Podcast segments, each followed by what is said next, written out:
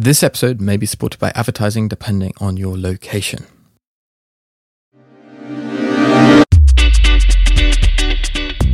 Hello and welcome to Deep Dive. From the Japan Times, I'm Oscar Boyd and this is episode number 62. Today we're back to discuss the issue of border closures and at this time taking a look at how Japan's international students and academics have been affected by the entry bans. Though the government is expected to change its border policies imminently, and you can find all the latest on the Japan Times website, up until now, the border closures have had an overwhelmingly negative impact on Japan's international academic body, even as the country tries to position itself on the international stage as a more attractive place to study. Later in the show, we'll hear from master's student Angus Watson all about his experiences coming back to Japan after being stuck outside the country for six months. But first, we hear from Rochelle Kopp, who's a regular Japan Times contributor as well as a communications consultant and teacher at Kitakyushu University. She'll be telling us how the border closures have impacted international students across Japan.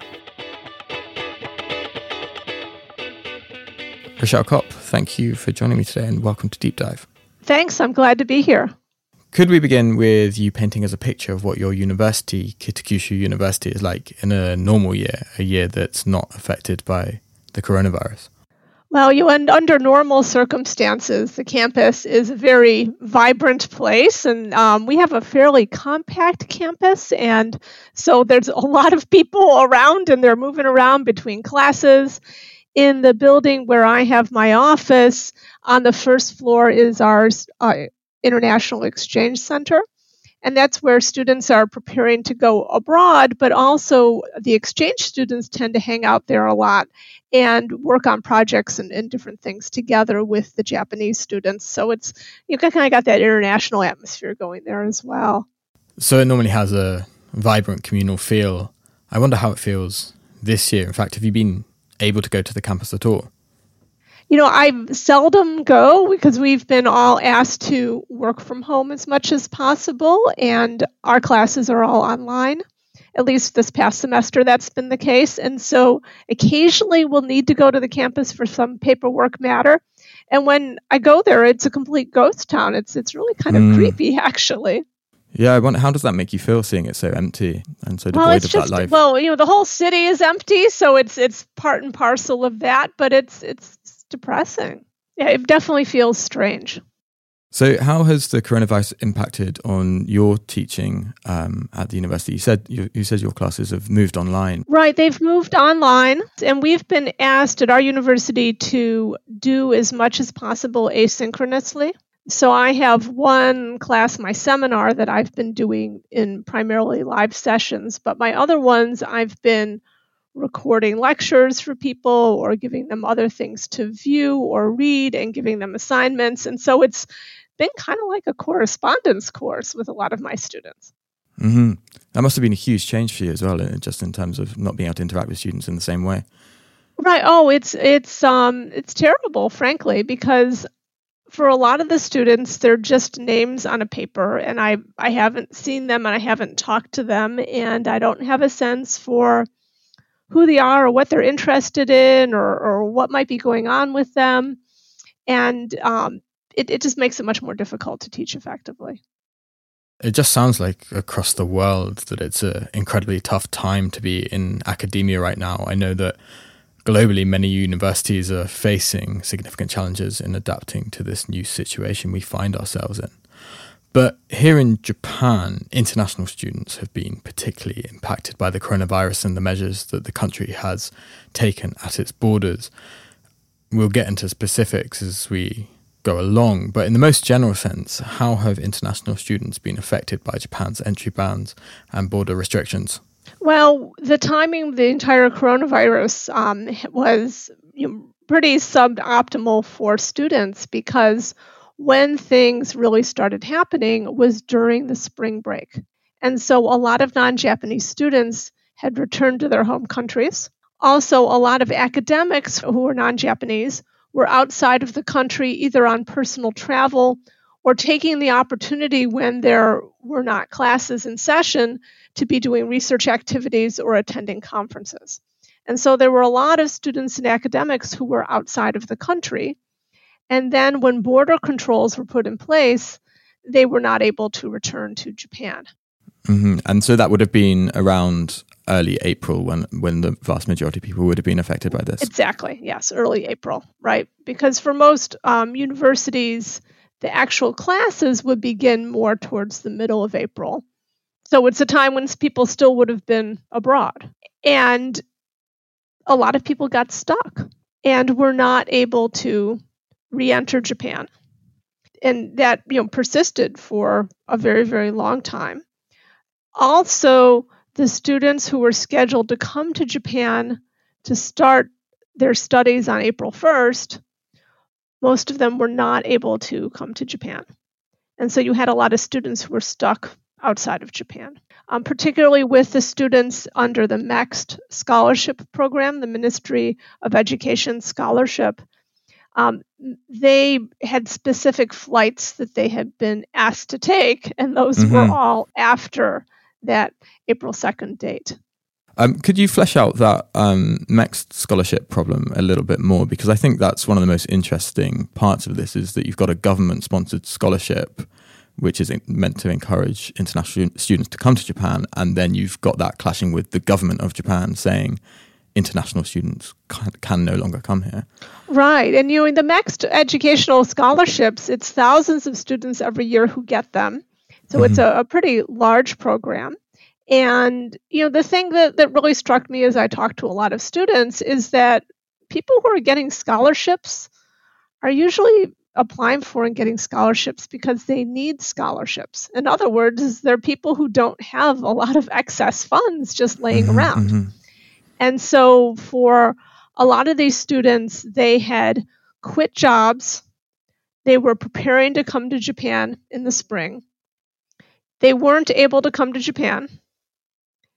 In many cases, they were able to start taking online classes from their universities. However, often that required them, you know, staying up in the middle of the night to do it due to time differences. But due to the terms of the scholarship, their classes were being paid for, but they were not able to receive their stipend for living expenses because they were not physically in Japan. So that's that stipend is tied to actually being and living in Japan. Exactly. And they weren't and they weren't able to make an exception for this situation. So you had a lot of people who had quit jobs to come to Japan. They couldn't come to Japan, but they they have living expenses they can't cover, right? And it's very hard to find some other position. Um, one because it's the pandemic and things have shut down and a lot of you know kind of typical part-time jobs you might just pick up weren't available. But also they didn't know when they would be able to come to japan. And so some mm-hmm, of them thought mm-hmm. well maybe i can come in june or maybe i can come in july. And so you know you don't want to get into a job and then have to leave it so quickly. So a lot of them had you know this extended period of time where they don't have income coming in. And as I said, if you're someone who's getting a scholarship, you're probably someone who doesn't have a lot of spare cash set aside for that purpose.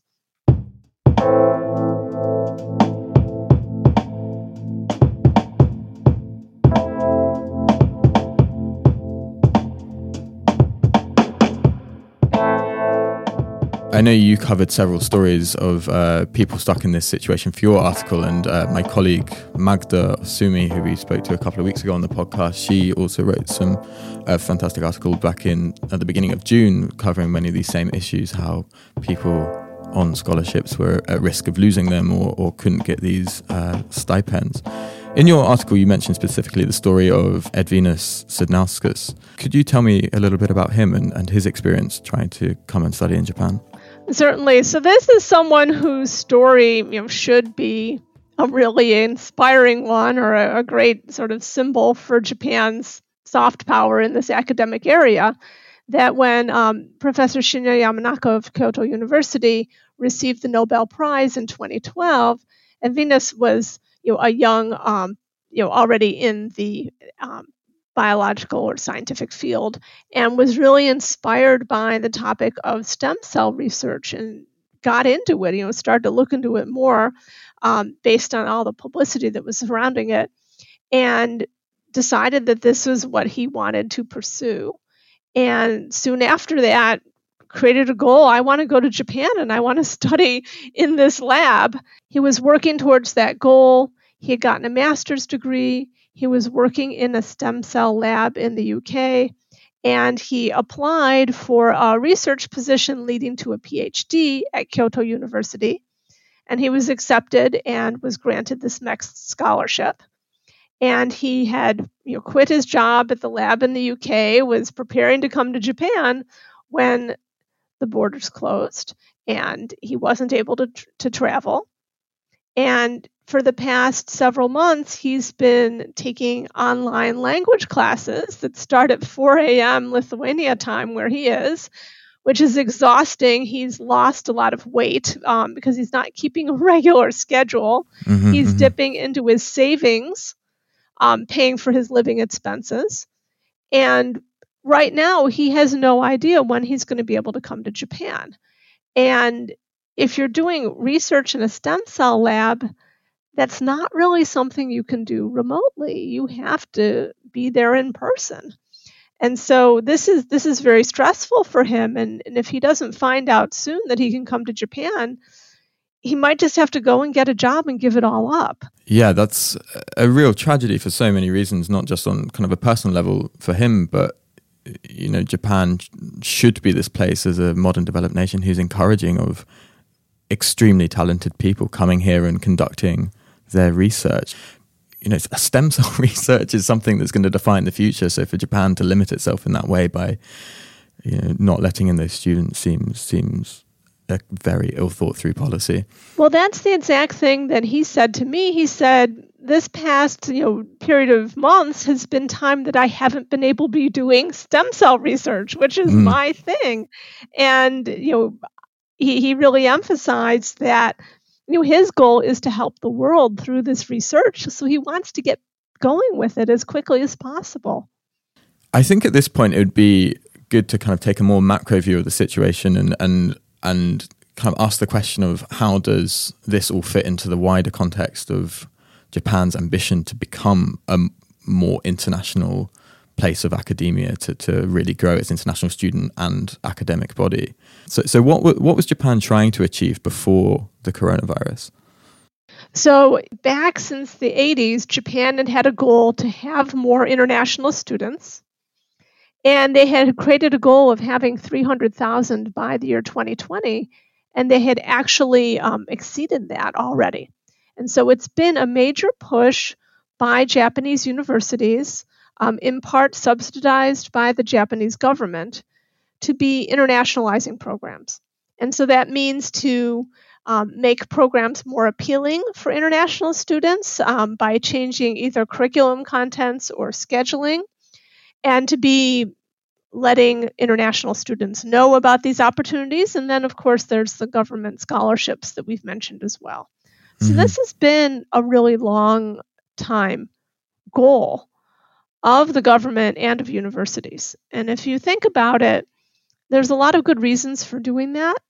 I mean, one is, as, as everyone's aware, Japan's number of young people is shrinking.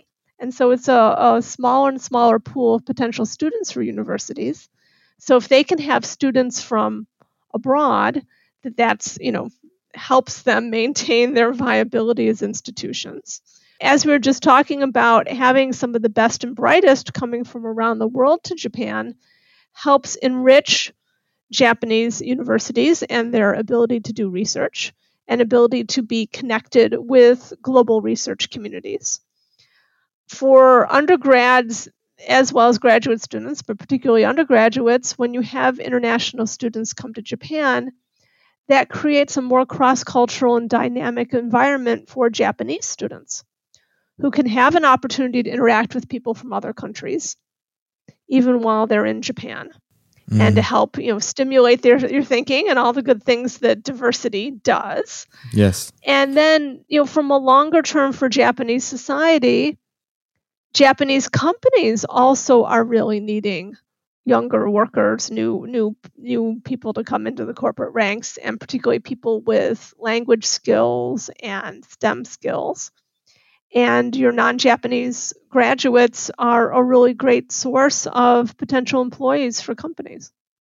And I imagine the competition for such international students who, you know, are, are willing to travel abroad, are obviously very bright, uh, very talented, can potentially speak multiple languages. There, there must be a lot of competition between um, universities around the world for those students. So it kind of feels like Japan is shooting itself in the foot by by by like tarnishing its reputation with such a strict border border closure for those who are supposed to study here.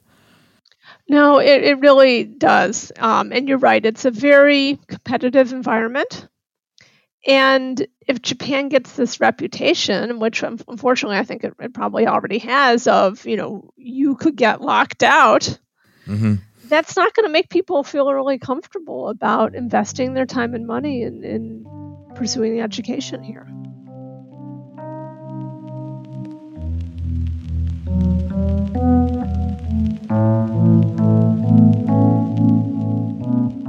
How has this actually affected the universities? Because you've got to imagine that the universities are very much against this, that they would much prefer to be able to maintain their reputation and, and this kind of trend towards a more international student body. Well, you know, it's not a good impact on the universities.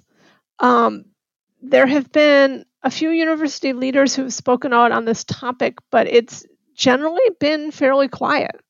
Mm. And I and I think part of the challenge from from the university's point of view is again there's no sense of when this will end or there hasn't been a sense of when it will end. And so I think probably the universities are just kind of waiting hoping it would be resolved quickly, but then it hasn't. Has it put in danger some of the courses that they were running with, with an international student body in mind, or the kind of research programs that they were running, hoping to uh, have young PhD students from abroad or, or to have academics come from abroad to, to teach them? Well, you know, I think there's a definite possibility, but we don't have any data yet. Mm-hmm. And so I think what the the real you know numbers we'll want to be looking at is how many people are applying for these programs? Are they able to fill the seats for their spring 2021 school year? And, and, and, and then probably even more so the year after that for spring 2022. And so until we see what the actual numbers look like, it'll be hard to quantify what the exact impact has been. But I, I can't imagine the impact is going to be zero. Mm. And and how does Japan compare to other countries who because obviously this is a global issue right now and and different countries have taken different border measures and different approaches there. So is Japan alone in these kinds of detrimental policies towards students? Well, I think we have to split it into two categories. And so one category is residents and one category is new entries, like people who would be coming in to start school, for example, this fall. Mm-hmm. And so in this first category, Japan is the only G7 country that is has not been allowing residents to return. And now, starting in, the beginning of August, there's been you know some people who left before April 2nd have been able to return um, if you do extra tests um, that aren't required of Japanese. But for a long time, even in, the, even those people couldn't return. So that was um, or has been a contrast with other G7 countries. Mm-hmm.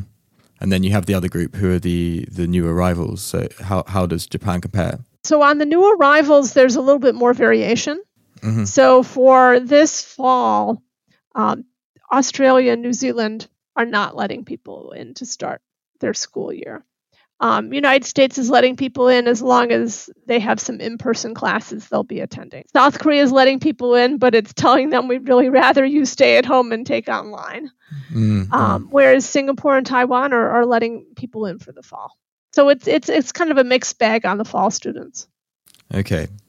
guys, just like, I mean, really, as, as we speak, it, it dawns on me just how tough a time it is for students around the world right now.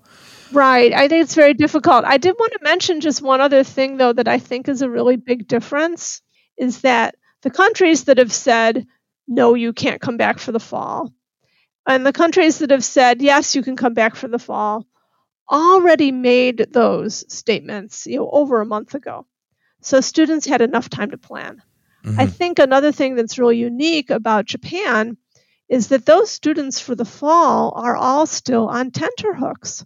They don't know whether they're going to be able to come into Japan on schedule. Their schools don't know whether they can come in on schedule.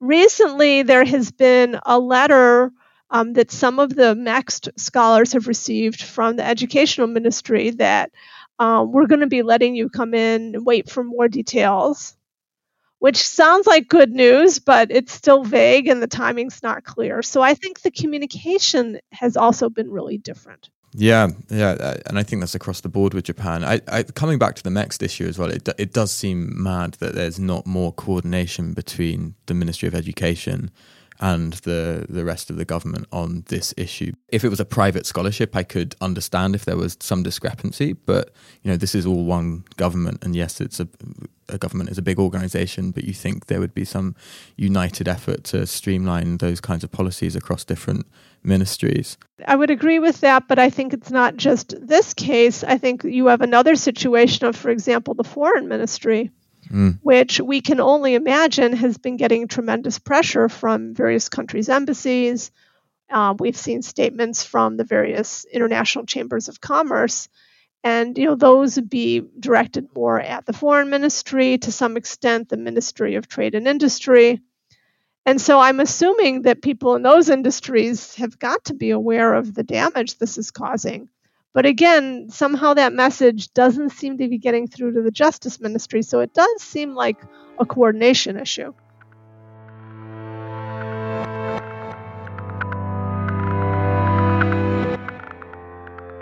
So we've seen some small signs of progress in that um, people who left before their countries were added to entry ban lists have since started being able to return to Japan. Um, and later in the show, we're going to be talking to someone who's done exactly that.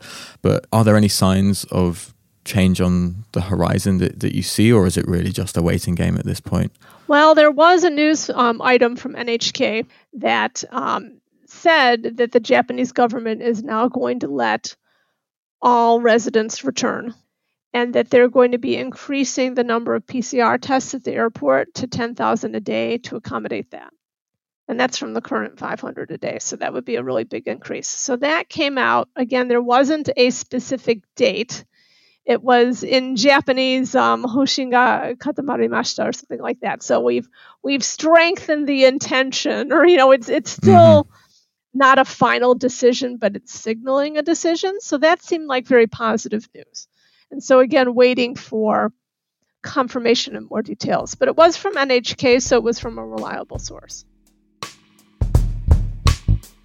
That was Rochelle Kopp, and my thanks to her for joining me on this week's episode. Since recording that piece last Friday, news has come in that Japan is expected to ease immigration restrictions for foreign students. The situation is developing very quickly, though, so for all the latest details, head over to the Japan Times website where my colleague Magdalena Osumi is covering all the latest on the issue. Relevant links are, as always, in the show notes. Joining me now is Angus Watson, a master's student who's been studying at the University of Tokyo, also known as Todai, since 2019. Angus, welcome to the podcast. Thanks for joining us. Thank you. You've just been able to return to Japan after being stuck outside the country for around six months. But let's start right back at the beginning. When did you leave Japan? So I left, uh, I think it was February the 16th. Flew out of Tokyo straight into London, and it was for the winter holidays. So we'd, you know, had my exams at the end of January, and then um, yeah, I was going back to see the family for kind of an extended period of like a month and a half or so. Towards the end of March, we'd uh, you know went on a road trip with some mates up to Scotland. And, you know, we'd been hearing about coronavirus, and it was a big discussion. You know, in the car, like should they be closing this? Should they be closing that? And yeah, and I I, I remember the uh, on the Monday as we were driving back, that was. Uh, that was when BJ Boris Johnson released his big kind of his big wartime broadcast, you know, announcing the uh, the lockdown measures and that this was going to be something pretty serious. And we were, you know, we were all sitting there in dead silence, you know, thinking, "Wow, this is this is like a something we'll remember." So when you left Japan in mid-February, were you thinking about the coronavirus at all? It obviously made its way into the news by then, but we hadn't yet seen the effects of its spread across Europe and the rest of the world.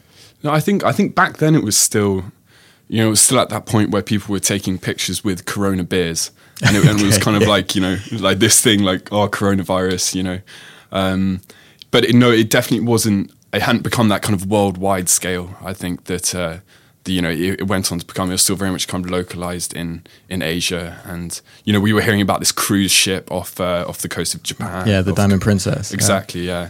And um, it, it was something you never really thought that would, you know, enter like the UK and kind of like Western Europe and stuff. It it still seems quite alien in that sense. So when you left in February, did you have a flight booked back to Japan?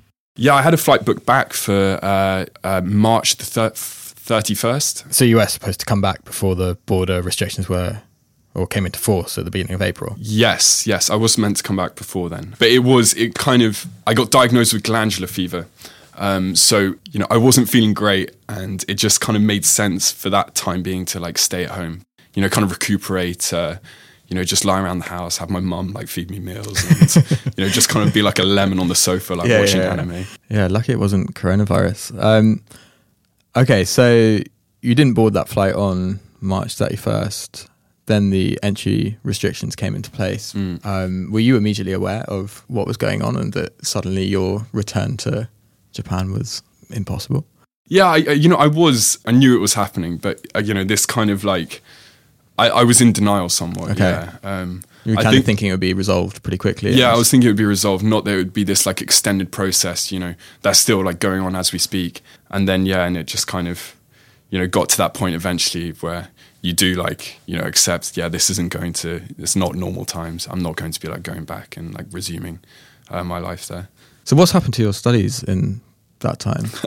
So it was, I I was starting my second year of my master's program. So I was writing my thesis, which you know was actually quite a good thing to be doing abroad. It's quite it's something you can do very easily remotely. It's a lot of kind of independent self study. But I was taking classes at this a couple classes at the same time, and yeah, pretty, they were they pretty were brutal time difference between. Yeah, like so- eight hours between. yeah, so there was a four hour four hour class at six a.m. on a Monday morning, um, which was quite quite intense. You know, there was a lot of cups of coffee, like being drunk during that. I do remember, yeah, they were all conducted via Zoom, and on the first session, I logged on and and the professor came up on screen. He was going through the lecture slides. I was, you know, kind of there working, and there's a break halfway through. And when the break happened, it kind of came out into gallery view. I thought I'll just have a look at like everyone else. Well, I saw that it was only me who had my video camera on. Everyone else was just a kind of like single name, and I was there like, oh my god! Like, and then there's the big question like, do you just kind of like struggle on through, or do you like accept defeat? And like, of course, you've just got to like embrace it, and then silently turn it off at the next class. Yeah. Uh, were you getting much support from University of Tokyo dur- during this? Like, wa- how- and how was the communication with them? you know, talking to the uh, Gaia, which is the international kind of students office, they were, you know, they were helpful, but you know, at the same time, I, I kind of like think back to what my term was like last year, and it was pretty intense with you know core courses and stuff, and you know, I don't realistically think that I would have been able to do that same term during like coronavirus, mm, and mm. they, you know, the office were very much of the opinion, you know, there's there's no kind of exception that we can make, like you can either completely come out of the term and delay your graduation for another year or you know you just kind of like get on with it which is quite like a tough uh, Decision to be forced yeah into. because you don't really want to be pushing your studies back for another year uh, so yeah so i kind of I, I feel for like students who would have been in that first year position you know having to kind of keep up with these like core courses Yeah, for sure. And like all the people who are studying things that can't be done remotely as well. If you're doing any kind of science stuff that needs a lab or Mm. Exactly, complicated yeah, machinery, then um, you know we've heard quite a lot of stories from people who've just been stuck and unable to pursue their research. Mm. Did you have any scholarship or anything like that? And did did the coronavirus and not being able to be in Japan affect that at all? Yeah, so I had a I, I had a scholarship which was granted by the Japanese government, and I I was talking to the international office at uh, at, at Todai about it, but they um you have to sign off monthly, and so they kind of said, yeah, because you're not in Japan, you're not able going to be able to receive the uh, the scholarship essentially. Um, So is this a MEXT scholarship? it's or- not a scholar- scholarship. It's a um, JASSO um, Okay. scholarship. So it's a kind of monthly stipend that just gets put into the account. And, you know, that's kind of, again, I, I'm in quite a privileged position in that I was living with my parents, you know, food was kind of paid for and everything. And it, it's not something, you know, I rely on I rely on it whilst I'm in Japan, but in the UK, you know, I don't have need for it. So again, you kind of like think of students who you know aren't in that kind of same position, who can't go in and you know sign off for the scholarship. Mm. How are you feeling about it all? Reflecting back on that time, I think the overriding thing is, uh, and actually, uh, someone I got to know well who. Uh, who I think was in a similar situation. She got stuck in the UK and she was living in Delhi.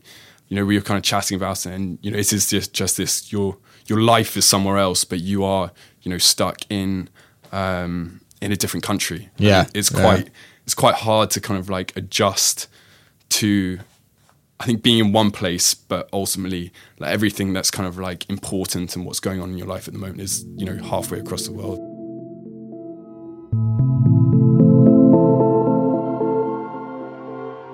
Talk me through the process of coming back. In in reality, how was it? Uh, it was actually relatively straightforward, I, I think. The embassy in the UK were very good in just keeping, you know, posting updates on their site. I think if you weren't checking the website, you wouldn't you wouldn't have known. But you know, logging onto the site, they're constantly updating. You mm. know, who who's now allowed. This is in. the Japan embassy in London. Yeah, the Japan embassy in London, and you know, immediately they kind of said, okay, right, you need to book an appointment at the embassy, and um, you know, come in, we'll chat to you. You need to show us your re-entry permit that you left Japan before mm. the the re-entry ban. After that, it was just a series of coronavirus tests. You know, having a kind of swab stuck up your nose and flailing and kind of crying and stuff as they wiggle it around. Um, and then, um, and then, yeah, and it happened very quickly. It was kind of you know a week long period where you know it was just embassy coronavirus test and then flight back to Japan. And then I think it, what's kind of great is you know, you go through this whole process at the airport where they're testing you for corona. And this is in Japan once in, you've landed. In Japan, in Haneda, and uh, I think it was a very walking into this coronavirus test booth and you know kind of like reading the instructions was just an amazingly Japanese process. It's quite nice to be inducted to. You know, they've got these these photos of lemons and sour pickles uh, on the wall to make you salivate, so you can spit into this tube and stuff. And you're you're just kind of there thinking, yeah, this is it. I'm back. And how was your experience dealing with the immigration officials? Was that just as normal, or was there any welcome back to Japan? We're sorry we kept you out for six months type behavior? No, there was. It was just very, you know, it was just a couple hours of just not saying much. You know, waiting where you were told to wait. I actually, well, what was nice was when I when I'd gone through the whole thing, someone had taken my luggage and put it on a trolley for me. Oh. Yeah, so I, I, kind of took that as the, the Japanese government's gesture of like goodwill. well, welcome back. We, we'll do your luggage for you. Yeah. yeah. Well, yeah. Um, so, so is that your general feeling that you are just glad to be back, or you know, because one of the big discussions about this whole ban, not just for students but for all kind of residents and the international community in general, is that it's basically trashed Japan's reputation when it comes mm. to living here and and any idea that it really accommodates people who aren't Japanese. Mm. So, has your perception of Japan changed as as a result of being um, stuck I, out? Uh, not really. No, I think Japan has always kind of been like that. You know, has always been notoriously hard for you know foreigners to like make their way. You know, even now I was applying to apartments and you know just getting emails back saying you know you can't we, we don't take foreign like residents and stuff i can't speak for other other kind of uh, people living in japan who aren't students basically but i think more kind of a more, more of a conversation between like universities and the japanese government would have been better mm-hmm. because you know your, your life at university is something that ultimately can't really be conducted you know with a like nine hour eight hour time difference. And so yeah so you are kind of like you would like the government to you know account for like your status as a student. What, what i enjoy about life in japan isn't it, it, rotates around life outside of the government and just you know the general kind of like feeling of like being here and stuff. I think you know for some for a more longer term resident who's really you know you know made a proper life here uh, then that might be slightly different you know they yeah, yeah. i think those kind of feelings of you're not being like welcomed into the society completely uh, you know that can be quite tough to take but no for me it hasn't really detracted from my kind of like overall appreciation and my happiness to be back basically that was Angus Watson, and a link to an accompanying article by him about his return to Japan can be found in the episode notes. That's it for this week's episode of Deep Dive, but this story is evolving all the time, as I said earlier. For updates, please do head to the Japan Times website, where my colleagues are covering all the latest on the issue. Thanks to my guests this week, Rochelle Kopp and Angus Watson. If you like Deep Dive, rate it, review it, and share it with a friend. Until next time, thanks as always for listening, and otsukare sama.